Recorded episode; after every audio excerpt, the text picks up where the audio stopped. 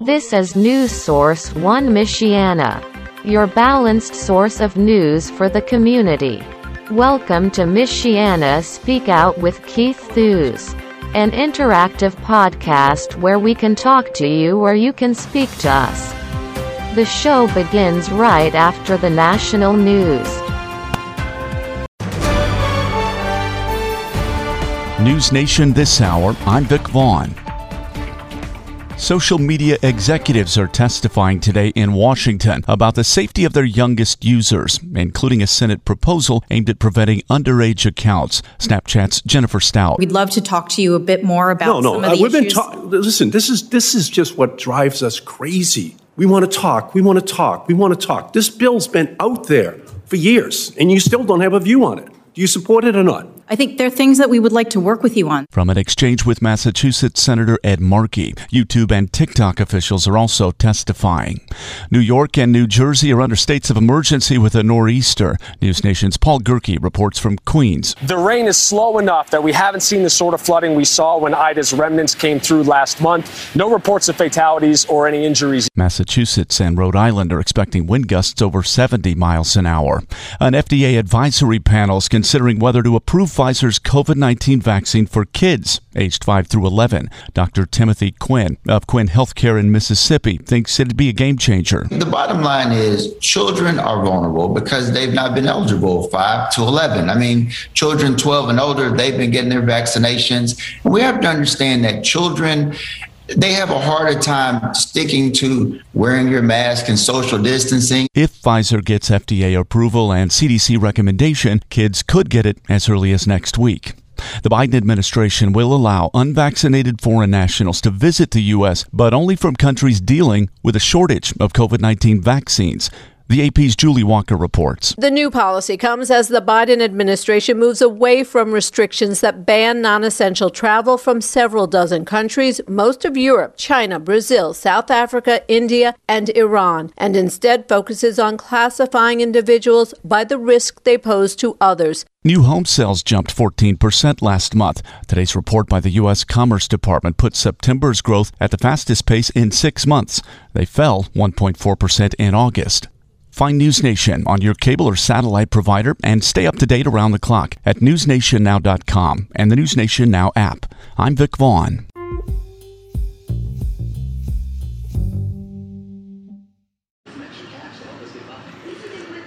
Happy Tuesday. It is Tuesday, October the 26th, 2021. It's time for the World Series to happen tonight between the Atlanta Braves and the Houston Astros. I guess all of you have your own favorites if you are baseball fanatics.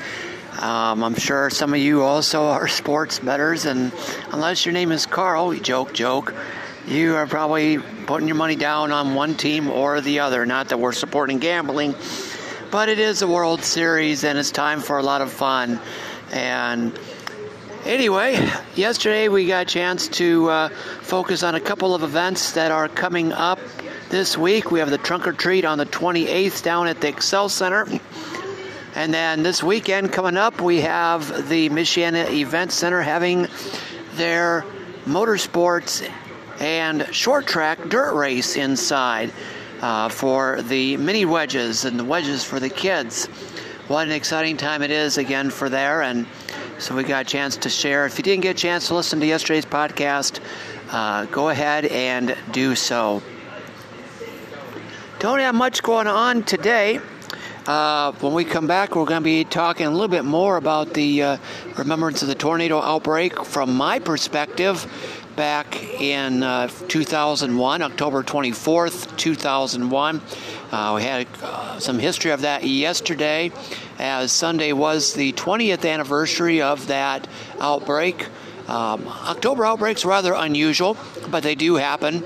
And so obviously we do have to be on guard for the weather. So we come back, we'll take one more look back at that outbreak 20 years later from my personal recollections as a storm chaser back then. So it's all coming up here on Michiana Speak Out. When is the best time to talk to your family about staying in touch during a disaster? When floodwaters reach your door? When wildfires are engulfing the edge of your neighborhood, or an earthquake is destroying buildings. When a tornado is tearing through town, or a hurricane strikes. Or is the best time perhaps today? During a disaster, you may not be able to stay in touch with your family or friends as easily as you think. And it's not always as simple as using your cell phone. That's why now is the time to take action. Go to ready.gov/communicate and make your emergency plan today. Don't wait. Communicate. Brought to you by FEMA and the Ad Council.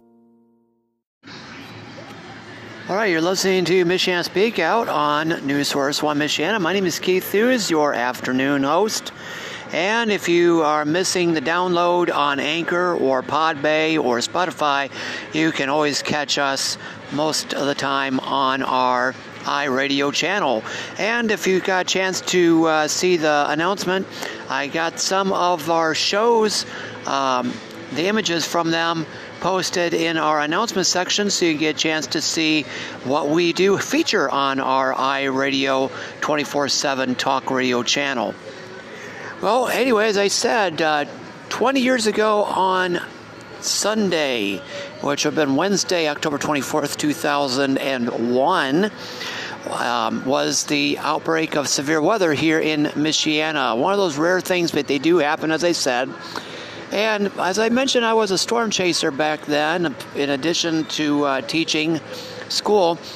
And uh, I remember that Saturday that there was a word that hey, we're going to have some storms later in the week. Uh, I remember doing dealing with leaves, and my friends kind of getting ticked off at me because I didn't do with them enough, and they were dealing with the brunt of them. But I remember there was uh, quite a lot of concern as the days progressed that uh, some very violent weather could be happening. And I remember um, reading some of the message boards, if you remember those days back then before Facebook was around. Um, those message boards on the storm chasing and storm discussions were indicating that uh, Wednesday could be pretty wild and hairy. Um, a lot of the chaser community I remember was talking about going down like south of uh, US 30, like around the US 24 corridor, um, expecting that the severe weather was to come.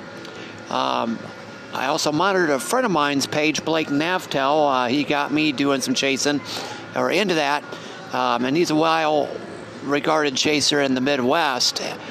And uh, Blake was talking about going to the uh, Indiana Illinois border that day uh, to, to catch the storms and videotape them. Well, Wednesday came and turned on the internet with the uh, old dial up modem pulled it up, and lo to my behold, there was a high risk for severe thunderstorms, and that's as high as you can go for an event by the Storm Prediction Center. So, talk about Chasers Christmas. The event was on. And with the fact that we, they put northern Indiana and southern lower Michigan in the bullseye for that storm outbreak, um, I was quite concerned. I even contacted Hawthorne Elementary, where I substitute at times to alert uh, the principal to say, hey, bad weather's a coming. Well, at the time I was uh, doing videoing for um, a different group called USA WSSC um, with a guy named Patrick Gannon out of Virginia. And uh, so I got together that morning with a handicapped friend of mine, Bill Kettner. We loaded up his minivan, green minivan, with uh, the police scanner. We are our uh, TV, my little TV I used to carry when I chased, or like Blake did. And we got ready to load up and head on out. First destination we went to was a buddy of mine. Uh, his name is James, was a pastor in Roanoke, Indiana. And, or James, uh, sorry, Jason Gross, Jason Gross. So we went down there to Roanoke to his United Methodist Church, and he's like, man, you guys are bringing the storms, get out of here. uh, so we of prepared for the storms. He didn't want the storms coming his way, but he would, in fact, have some close um, interaction with the storms a little bit later on, him and his wife, Debbie. But from there, we uh, took off and headed westbound in order to meet the storms, and we finally got ready to meet them just outside of Rochester. That was mid afternoon. Now, we had heard and recorded the alerts that were coming on, the tornado watch, which was issued as a particularly dangerous situation watch, which is the highest tornado watch you can go, which means uh, we are going to be in for it. And uh, as the storms were coming, we weren't sure if they were going to hit with the severity, but as it got closer, we knew something bad was going to happen. While we were setting up in Rochester, Blake was getting pummeled with 90 mile per hour winds at the state line just inside. Um, it was quite hair raising from him, and he got um, videotape of that as, as the line blew through into the state. Before the storms came into the Rochester area, my friend Bill Kettner and I were seeing some dropping from the uh, from the clouds. This uh, we thought might have been a funnel clouds or something, but apparently was in the wrong end of the storm in the front. Um, but it still kind of gave us uh, a few moments to wonder what was going on. The temperature began to drop, and we saw the rain coming in over a farmer's field. And when it hit, it hit with ferocity. Not tornadoes, but at least 70 mile an hour winds and small hail was rocking that minivan of Bill's quite well. After the storm had passed, and the, the storm only lasted for at least two to two minutes, maybe a little bit around there. Um, we left. We'd let some folks know we were out there chasing and videoing. Then we started hearing the word from our neck of the woods, from Elkhart and South Bend. And Channel 16 and 22 were covering the very high winds that were just pummeling the area. And uh, had already been hit with the uh, with this tornado, and the storm was uh, just going like gangbusters. I can remember Norm Stanglin and the folks from 22 talking to folks, and even Channel 16 uh, alerting what was going on. I think it was Mike Hoffman at the time. Uh, so we started heading back, and then that's when we started hearing more and more about um, the tornadoes, ones that were in western St. Joseph County, in the area, and then we started hearing about Cobus Green being hit, and about um, Osceola, and I started wondering about what was going on if we were going to make it through. Well, we got back about 5 o'clock after 5 and uh, had to divert around some areas of Osceola. And then that's when we found out uh, uh, a little bit more about what was going on with the uh, Cobus Green, which a friend of mine, Kelly Hofflander Torrance, was in charge of emergency management, and she was staked out with a few folks uh, blocking traffic uh, going to Cobus Green, which the front of the area was the area that was impacted. Uh, we did learn of loss of life in the Cobus, or sorry, in the Crumstown area, and then also of a uh, one tornado that hit on the north side of Warsaw, which blew in a Walda factory uh, just north of the old Petro Brothers Ford, just which is north of uh, State 15 and US 30, that where that uh, tornado came through, and there's some pretty neat video of it going over the water. Um, from what I recall, the storm did get pretty close to North Webster, which was the site of the uh, still new National Weather Service office down there. But all in all, it was a, a pretty amazing experience, one that I will not forget. So, October 24th, 01, an outbreak of severe weather um, that won't be forgotten. Well, we have more coming up here on the show. Stay tuned. You're listening to Michiana Speak Out on News Source 1 Michiana. Not completing high school is more of a social thing than it was an academic thing. Even though all these years have passed, I still had that longing to have my diploma. At age 30, Carissa finished her high school diploma. If you're even considering getting your high school diploma, you can do it. No one gets a diploma alone. If you're thinking of finishing your high school diploma, you have help. Find free adult education classes near you at finishyourdiploma.org. That's finishyourdiploma.org. Brought to you by the Dollar General Literacy Foundation and the Ad Council. News Source 1 Michiana is still your station for happy and whole in him and school and community. News from Sylvia Stark. Michiana racing coverage still expounds with Ron Varash and we give a hearty station welcome to Fred Webster who will cover Plymouth and Rochester news. More is coming next. And welcome back to Michiana Speak Out for this very beautiful Tuesday afternoon, October 26th. Well, it is time for the World Series to kick off, as I mentioned at the beginning of the program today. We have the Astros, we have the Braves, and we're going to give you a preview of that. But before we do, from Sports Map Houston, let's give you a update on the flooding situation for Michiana. This is a News Source 1 Michiana weather advisory for residents near rivers and creeks. Flood statement National Weather Service Northern Indiana 913 OMEDT Tuesday the 26th of October 2021. The flood warning continues for the following rivers in Indiana. Michigan. St. Joseph River Michigan at South Bend affecting Elkhart Street. Joseph and Berrien counties. Elkhart River at Goshen affecting Noble and Elkhart counties. North Branch Elkhart River at Cosperville affecting Noble County. Minor river flooding is expected due to recent heavy rainfall. Precautionary forward slash preparedness actions. Never drive vehicles through flooded areas. The water may be too deep to allow safe passage. Never allow children to play in or near flood waters. Stay tuned to NOAA weather radio or local media for further statements and updated forecasts. Detailed river forecasts and additional information can be found at www.weather.gov forward slash eyes under rivers and lakes. The next statement will be issued late tonight. 913 OMEDT Tuesday the 26th of October, 2021. The flood warning is now in effect until Saturday morning. The flood warning continues for the St. Joseph River Michigan at South Bend. Asterisk until Saturday morning. Asterisk at 8.15 am EDT Tuesday the stage was 5.5 feet. Asterisk flood stage is 5.5 feet. Asterisk minor flooding is forecast. Asterisk forecast, the river is expected to rise to a crest of 6.2 feet just after midnight tonight. It will then fall below flood stage Friday morning. Asterisk impact, at 8.0 feet floodwaters begin to affect river parks and roads and may affect portions of Northside Boulevard in the area of Veterans Memorial Park, and Riverside Drive in the areas south of Leeper Park, by Keller Park and Woodland Park. High water may cause flooding of basements and interfere with some commercial activities.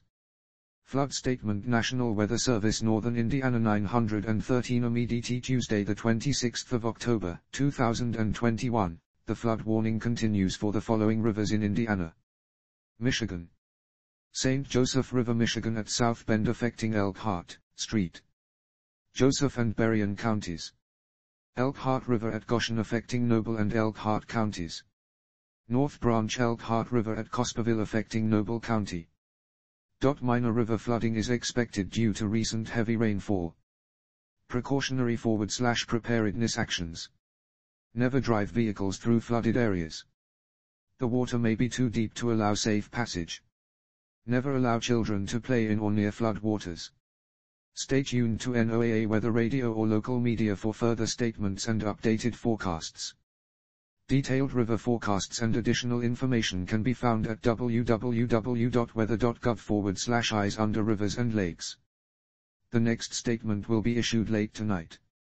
Flood statement hash 2913 OMEDT Tuesday the 26th of October 2021. The flood warning is now in effect until early Friday morning. The flood warning continues for the Elkhart River at Goshen. Asterisk until early Friday morning. Asterisk at 8.45 am EDT Tuesday the stage was 6.8 feet. Asterisk flood stage is 7.0 feet. Asterisk minor flooding is forecast. Asterisk forecast. The river is expected to rise above flood stage late this morning to a crest of 7.7 feet just after midnight tonight. It will then fall below flood stage early Thursday morning. Asterisk impact, at 9.0 feet, water closes Chicago Avenue and Denver Street in Goshen.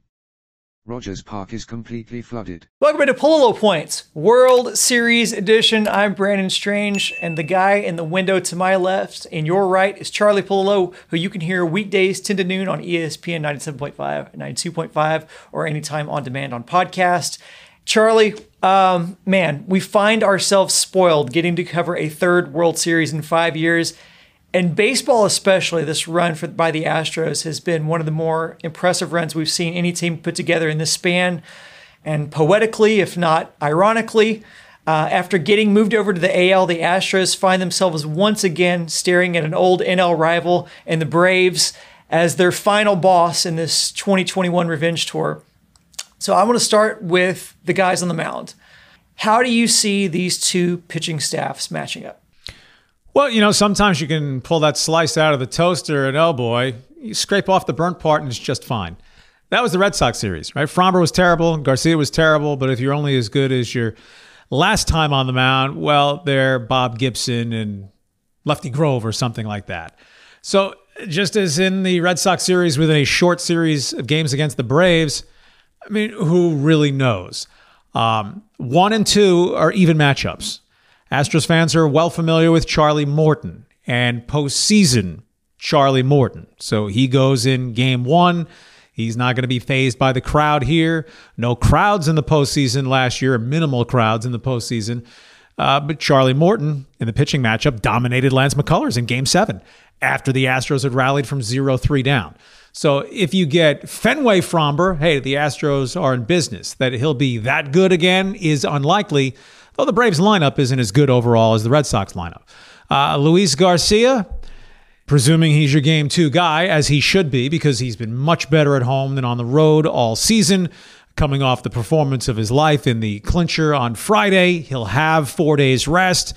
Whatever they uncovered, Brent Strom and anyone else involved to reposition his foot that jacked his velocity up three miles per hour on his fastball over anything that we've consistently seen before. Uh, I want him back on the home mound as soon as possible. The Braves go with a lefty in Max Fried, who is really good this year. Not a household name, maybe not even in his own household, uh, but 14 and 7, and the pitching quality numbers to back it up. One interesting thing on Fried is he actually fared better against righties than lefties this year. So Brantley and Yordan and Tucker. Uh, I'm guessing that Dusty will stick with Brantley even against the lefty starter, given given that fact. Uh, I think those matchups are a push. Uh, as is Jose Urquidy, if Urquidy is right anyway, against Ian Anderson in game three, full time, young, really gifted starter for the Braves. And then both teams are in grab bag mode in game four. I think the Braves more solidly know we're going with Drew Smyly, another lefty. Uh, whereas the Astros will probably go Zach Greinke and should have someone warming up with Greinke in the bullpen before the game. Uh, but in terms of the big picture starting pitching, I think it's a pretty even Steven uh, match, Astros and Braves. You mentioned a couple of guys, or you mentioned one guy in particular that I want to talk about, which is Jose Urquidy. We have not seen much from him. We have seen a little bit from Christian Javier, and what we've seen out of Christian looks very, very promising. How do you think those two guys in particular are going to be used in this series? Well, if you run into trouble in either games one or two, but you're not being blown out, Javier is good for one multi inning relief outing. So let's say Framber only goes three and a third, but you're down 4 2 when he's out of the game. I would think Javier's the guy there. Uh, but if you use him game one, multi innings, well, you're not coming back the next night with him. Then you get an off day before game three. Um, if you don't use him in game one, you have him available in game two, then you have the off day. Uh, how much workload could he handle, say, twice within three days? You do have off days after game two, and if the series extends after game five. Uh, I think Jake Odorizzi's probably been removed from the equation unless it's a, a lopsided game.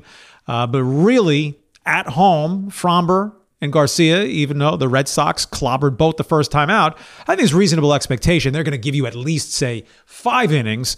So then does Dusty want to go to Javier as that bridge, shortening the bridge down? Or, hey, I got good work out of Maton and Stanek seems to be on his game as opposed to going a multi inning guy before you get to Graveman and, and Pressly late.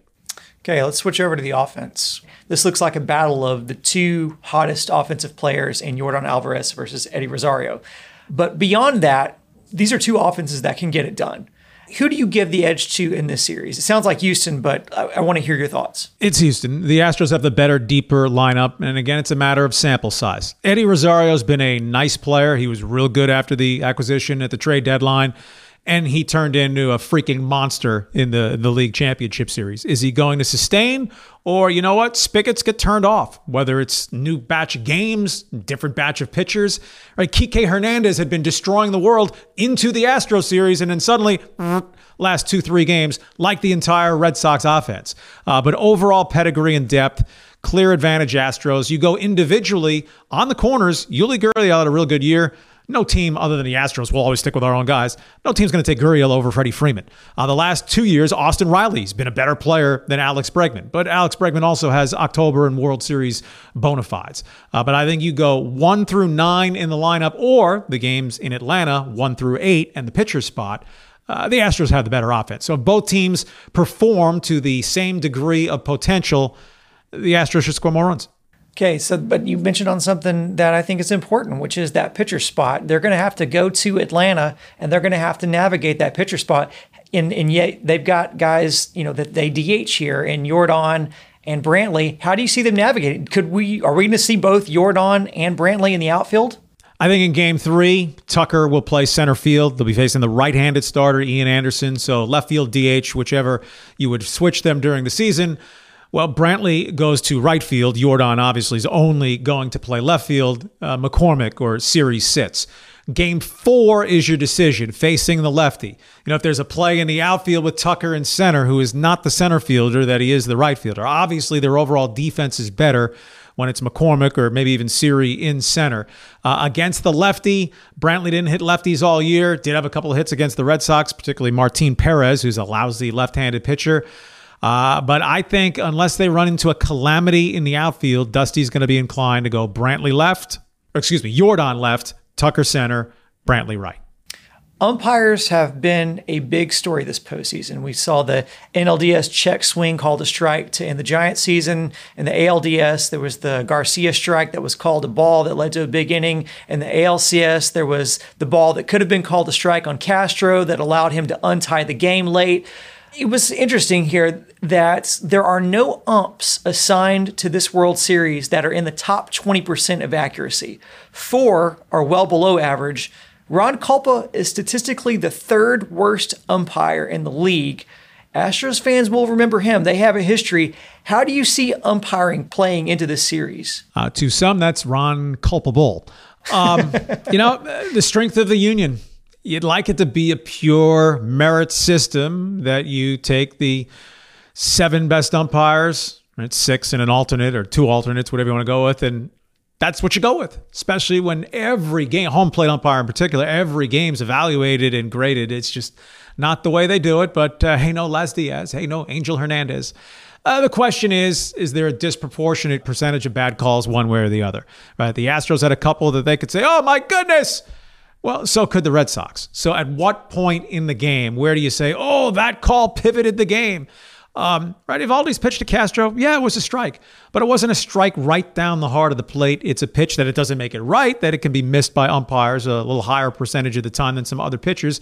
It also didn't mandate that Eovaldi then left a pitch in his zone or dictate that Castro was going to line it for the base hit. So, uh, human error, I am not a believer that, well, it's just a part of the game where law and order is concerned. Their job is to get everything right. And while no one can expect 100%, it's why I'm for getting us to robot umpiring because human error is when a shortstop kicks a ground ball or a base running mistake is made. It's not supposed to be when black and white, ball or strike, safe or out, and the umpire gums it up and you don't have a replay mechanism to fix it. Amen. And then lastly, it seems like the national media have finally, I think, kind of reconciled the Astros and the cheating scandal from 2017. I think a lot of them either tired of talking about it or have come around to the fact of, hey, the Astros are just good. Should the Astros close the deal in this series and bring home a second championship in five years, what will that do to kind of uh, re- reconcile, if not validate, what they did in 2017? I know the black mark's not never going to go away, but what does this do to validate 2017? Yeah, um, out damn spot, right? The spot will never come out, but it does not rend the entire garment as as trash. Um, look, they did it. They were caught. If we're all driving 68 on the freeway in a 65 and you get caught for the ticket, that's how it goes. Uh, but any idea that the Astros were built on the system and uh, that it was smoke and mirrors or uh, completely delegitimized, that's just silliness. If you are an Astros fan and four years after the fact, whether it's New York, LA, Boston, anywhere else, and people are still so miserable or irate over that, I wouldn't say take pity on them, but have a chuckle at their expense. Uh, there really is no reason for an Astros fan to be bothered retroactively at this point, and there can be zero legitimate questions, I guess, uh, about anything that the 2019 Astros have achieved. This close to winning the World Series, and now 2021, where uh, they were going to win this World Series in five.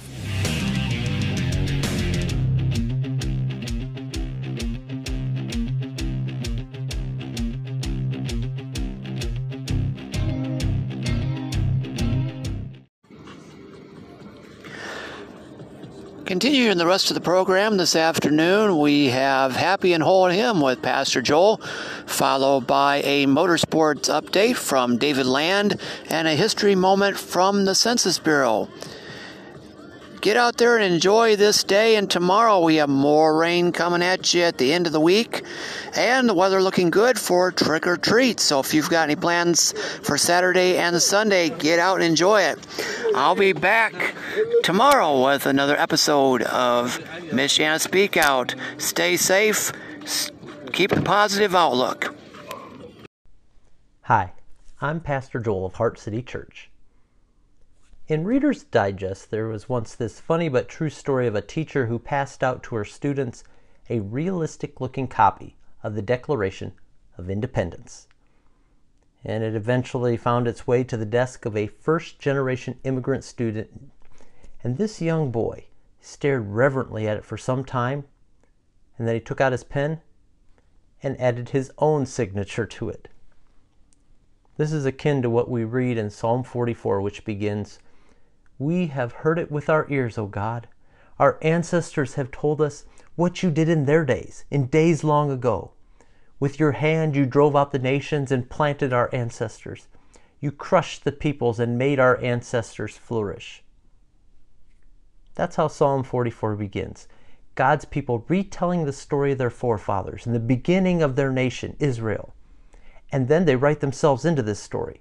Verse 4 you are my King and my God, who decrees victories for Jacob. Through you we push back our enemies. Through your name we trample our foes. I put no trust in my bow. My sword does not bring me victory. But you give us victory over our enemies. You put our adversaries to shame. In God we make our boast all day long, and we will praise your name forever we hear in verses 4 to 8 not a declaration of independence, but a declaration of dependence with a pledge of allegiance to Almighty God.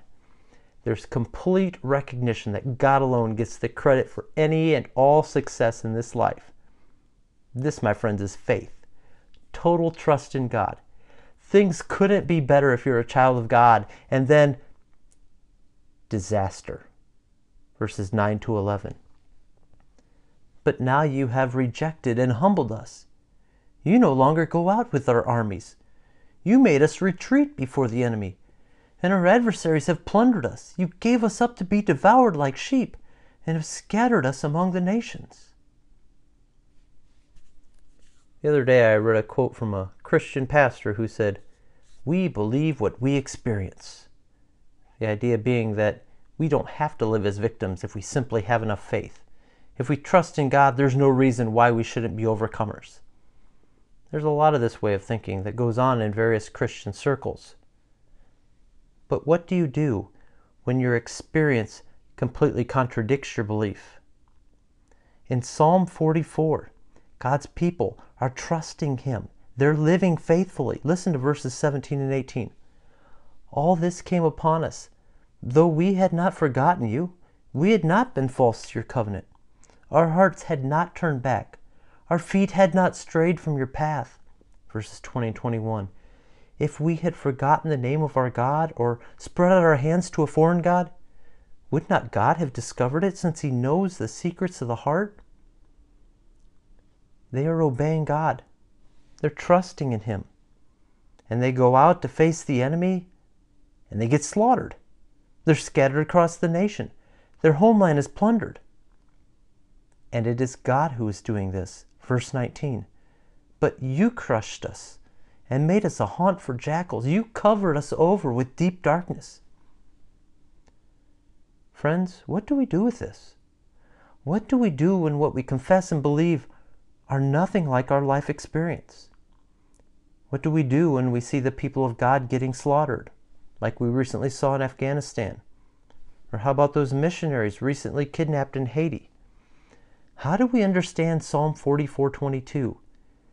Yet for your sake, that's God's sake, we face death all day long. We're considered as sheep to be slaughtered. And this is not simply an Old Testament people of God thing. Paul quotes it in the New Testament in Romans 8, a chapter we could call the triumph of God's love.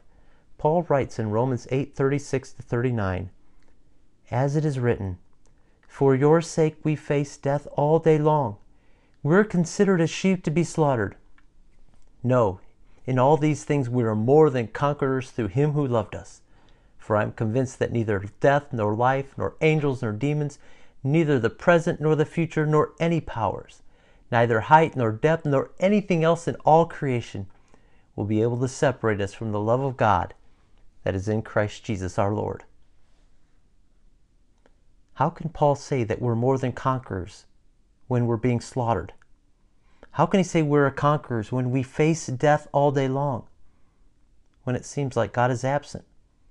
Or taking a nap when we are most in need?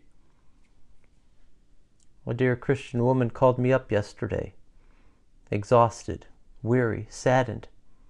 Her husband is dying of cancer. We live in a world where pledging allegiance to God, where inserting our names into the Christian story may not make our lives better. The reality is, being one of God's people may even make our lives worse. Friends, we need Psalm 44 for times like this because it ends with the psalmist doing the thing that you and I need to be doing. He says in verse 26 Rise up and help us. Rescue us because of your unfailing love. We are to keep calling out for God, and we do what Paul later understood. We understand our hope rests on God's unfailing love, love that outlasts the worst this life can throw at us because God's love lasts longer than our life in this world. The proof is seen at the cross, where our Lord Jesus became a slaughtered lamb who felt most profoundly God's absence. But he passed through death into the new creation life. And we will too, if we keep putting our trust in God's unfailing love. My friend, remember who you are and who you belong to. This is News Source One Michiana, your comprehensive source for news and issues that affects our communities. Using internet radio, podcasts, and Facebook video shows, we have you covered.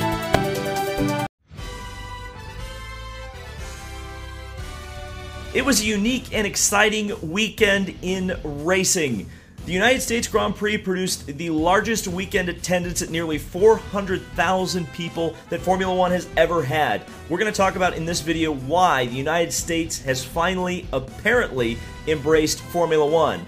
And also, the very first autonomous race at the Indianapolis Motor Speedway was absolutely a demolition derby, but I didn't totally hate it. So we're going to talk about that right now. So, we will get to Formula One in a moment, but I want to talk about something that's extremely controversial, and that is driverless race cars. Now, there have been a few attempts to actually host a or stage a competition or race with driverless cars. Um, everyone has seen the footage of the Roborace going wrong. I think that was at Silverstone. But the Indianapolis Motor Speedway hosted the Indy Autonomous Challenge last weekend. And this was the first autonomous race of its kind, especially at the Indianapolis Motor Speedway, but it may well be the first one in the United States. I'll have to look that up later and perhaps put something on the screen. But I was there. I took a look at it. I checked it out because I was curious. And you know, before I we launch into the highlights, which includes a lot of crashes, I do want to say this. Um, this was not traditional racing in any sense of the word. This was really just a time trial. Um, the nine teams that were there, only I think seven actually made it to the track. We'll talk about that in a second. Um, but the the qualification process was you had to do three laps at speed, and your average speed put you into potentially the final shootout between the top three teams. So three teams made it, and then the competition was you had to do four warm up laps, and then you had to do uh, two laps at speed, and your fastest um, of the two, your fastest average of the two laps was your final speed, and that ultimately determined the winner. I forgot to mention in the first round, you also had to complete a slalom and also have the car drive back uh, to the pits um, under its own power. All these cars were driverless and they were not remote control cars either. Um, there were also not professional teams here. I think that's important to say before you start seeing the cars crashing. This was all university students, and I'll, again, I'll talk about it after the highlights. But I do wonder if this. I don't even necessarily want to call it a sport, but this competition may have a future if you start seeing real manufacturer money um, jump into it. So let's take a look at the highlights. So, Autonomous Tiger Racing never actually made it out of the pits. Now, they didn't get much further than black and gold Autonomous Racing because the Purdue led car managed to get in the wall before even exiting the pits. Speaking of the pit exit at Indianapolis, AI Tech Racing, which was a school from Hawaii, decided to take the road course their car did and uh, spin out. Uh, thankfully, no damage. Couldn't say the same for the MIT Pit RW team. That car crashed coming to the green, drove straight into the entrance to the pit wall. That was the biggest crash of the challenge. The PoliMOVE team was one of the better ones throughout the weekend. It was going for the win when it touched the wall in the main straightaway and then went straight into the turn one wall. The two teams that were the top of the class were TUM Autonomous Motorsports, which clocked two laps at over 130 mile an hour and had a 130 mile per hour average in the shootout.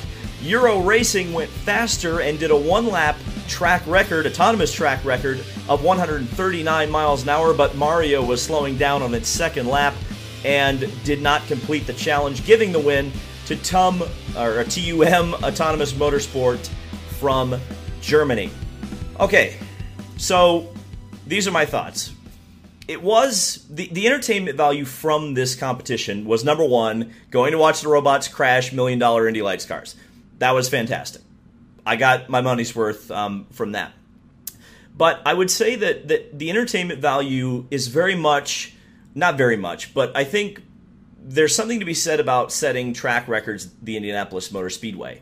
And yes, these are robots doing it, but it's kind of fascinating to think that the the um, the German car, which did a two lap average of somewhere in the 130 mile an hour range, would have qualified in the pole for the 1950 Indianapolis 500. It's kind of it's definitely an interesting technological challenge. And from that perspective, it's interesting.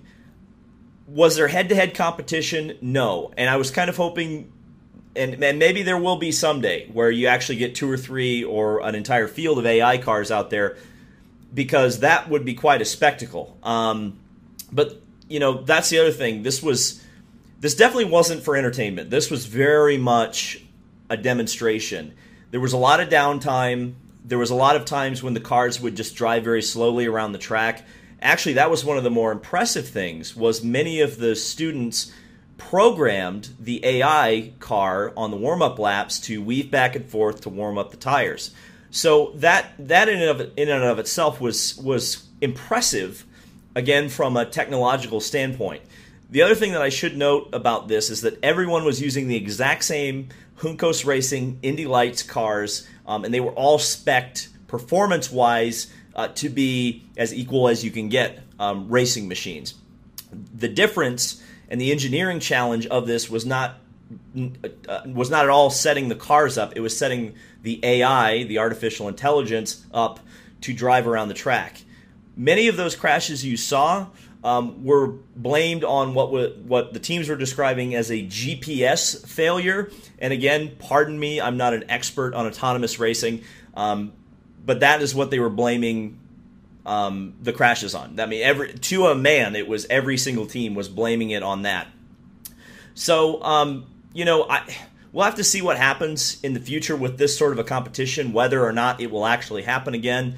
Um, because again, these were million dollar race cars going out there racing for a million dollar prize. So the the expense of this um, had to have been enormous. So my question is, what is the future of this? Because I think if you want to turn this into some sort of a spectacle where you actually have enough people buying tickets to perhaps justify this sort of a thing, I wonder, you know, could you perhaps set a challenge of going 300 miles per hour?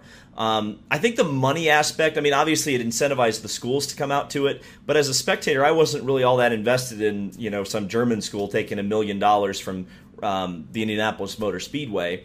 Um, I think it was more impressive to just kind of see how fast can you make a robot go around the racetrack. And so if you're going to an autonomous race, that seems like that's the reason you're going to go. You're not going because it's going to be, you know, an exciting Indy 500 style race where you're really getting quite an entertaining spectacle. You're getting a sporting event. This is something completely different. It's almost like watching a really expensive NR 2003 race. and yes, the United States Grand Prix, uh, needless to say, was a smashing success this weekend. Uh, the reported numbers are upwards of 400,000. Um, certainly, the race day attendance was, if not um, on par with the Indianapolis 500 of this year, which of course was at a reduced capacity. Um, it was close. So, just straight off the bat, the fact that the top two sporting events, not only in the United States, but the fact that they did both take place in the United States, um, but across the world, were not only auto racing events, but open wheel racing events is pretty impressive from a spectator standpoint.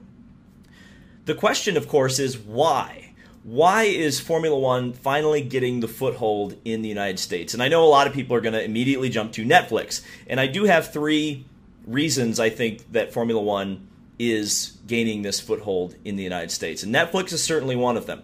There's no doubt about it that something that has been able to catch the attention of more casual racing fans, or perhaps folks who have no interest at all or had no interest at all in auto racing, but see this overly dramatized version of Formula One made them interested enough to tune into races and clearly made them interested enough to go buy tickets um, to a race in their home country. Is it totally 100% the reason? No, I don't think so because I think a lot of racing series are looking at Netflix or looking at streaming um, or streaming like shows as the magic bullet because they see that as the like the shining example of what Formula 1 has managed to build in this country. But I think one of the things that I think a lot of people are missing is that Formula 1 built the groundwork before they got the Netflix show. So they had things established for years and years um, before the Netflix show dropped. For example, if you are subscribed to the Formula One channel on YouTube, you will not ever forget a Grand Prix. And if you miss a practice session, a qualifying session, a race session, the highlights are up almost immediately. You can always stay in the loop I mean, Formula One social media game is absolutely fantastic. I'm just speaking from a YouTube perspective, but if you go to Twitter, if you go to Instagram, TikTok, it's all fantastic. But on the YouTube side, you never forget when a Formula One race is. And even when there isn't a Formula One race, they upload podcasts featuring, you know, big names every week. They upload uh, uh, not as much as IndyCar or NASCAR or IMSA, but they do upload classic races and they upload classic race content. And that's so important. Some of those top 10 videos and, and videos that, that kind of go over previous Grand Prix, which helps those folks coming in from Netflix to get educated on the history of the sport. And, you know, of course, that's just a, a you know, once you've got that boulder rolling down the hill, it's, it's not going to stop. So, from that perspective, I think Formula One has built a fantastic base. But the other thing I think that they've done really well, and I think a lot of credit goes to Codemasters for being able to do this, is that they have a video game. And not only a video game, but they have a good video game, a video game that works, and a video game that represents the sport and, again, helps people learn at any time that they want. Um, it's not just like you know, the Formula One experience. I think this is the best way to put it. Doesn't end when you turn off the TV at the end of the race. You've got all the stuff happening on social media, good and bad, um, but you also have ways to experience the sport and engage with the sport once the race is over. You can go on the YouTube channel, the comments are open, so you can create all the memes you want. Um, you can go and play the video game. You can learn about the sport, you can interact, you can build and grow a community, and then these people all get together and they say, well, hey, let's go to Austin. You know, and let's go buy three hundred dollar tickets to go stand in a in a big, huge mosh pit at the United States Grand Prix. So, you know, I think it's not just Netflix, though Netflix, I mean, it's, un, it's an undeniable part of it.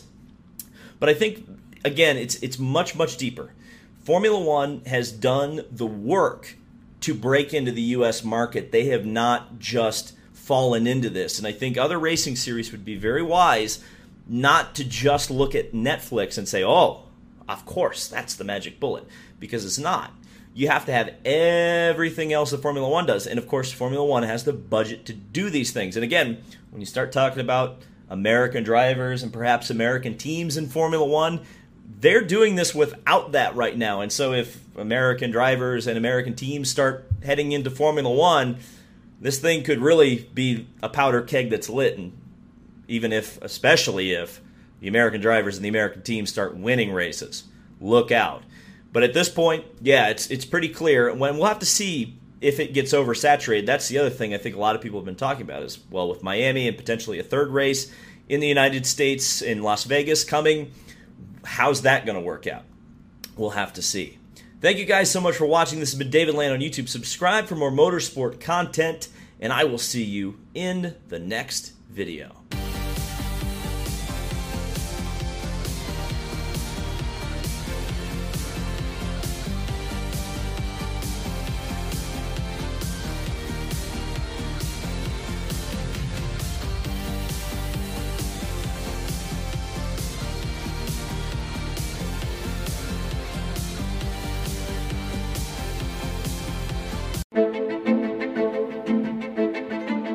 Profile America, Monday, October 25th. October is Italian American Heritage Month, a celebration concurrent with commemorations of German and Polish ancestry groups. October is significant for Italian Americans because it is the birth month of Christopher Columbus. It's merely happy coincidence that it's also National Pizza Month. Although the very continents of the Western Hemisphere are named for Italian explorer Amerigo Vespucci, Italians were sparse in emigrating here. A few Italian craftsmen arrived in the Jamestown colony in 1610, but were followed by few others. In 1838, three Italians were recorded as immigrants. By 1914, that number peaked at over 283,000. Today, some 16.1 million people, about 5% of our population of over 331 million, claim Italian ancestry. Profile America is in its 25th year as a public service of the U.S. Census Bureau. Profile America, Tuesday, October 26th. October is Dental Hygiene Month. Perhaps there is a seasonal prompting for this observance given the sugary infusions into our diets beginning with Halloween at month's end. The modern nylon bristle toothbrush dates back only some 80 years, but the human use of tools to clean teeth extends into very ancient history, around 5,000 years ago.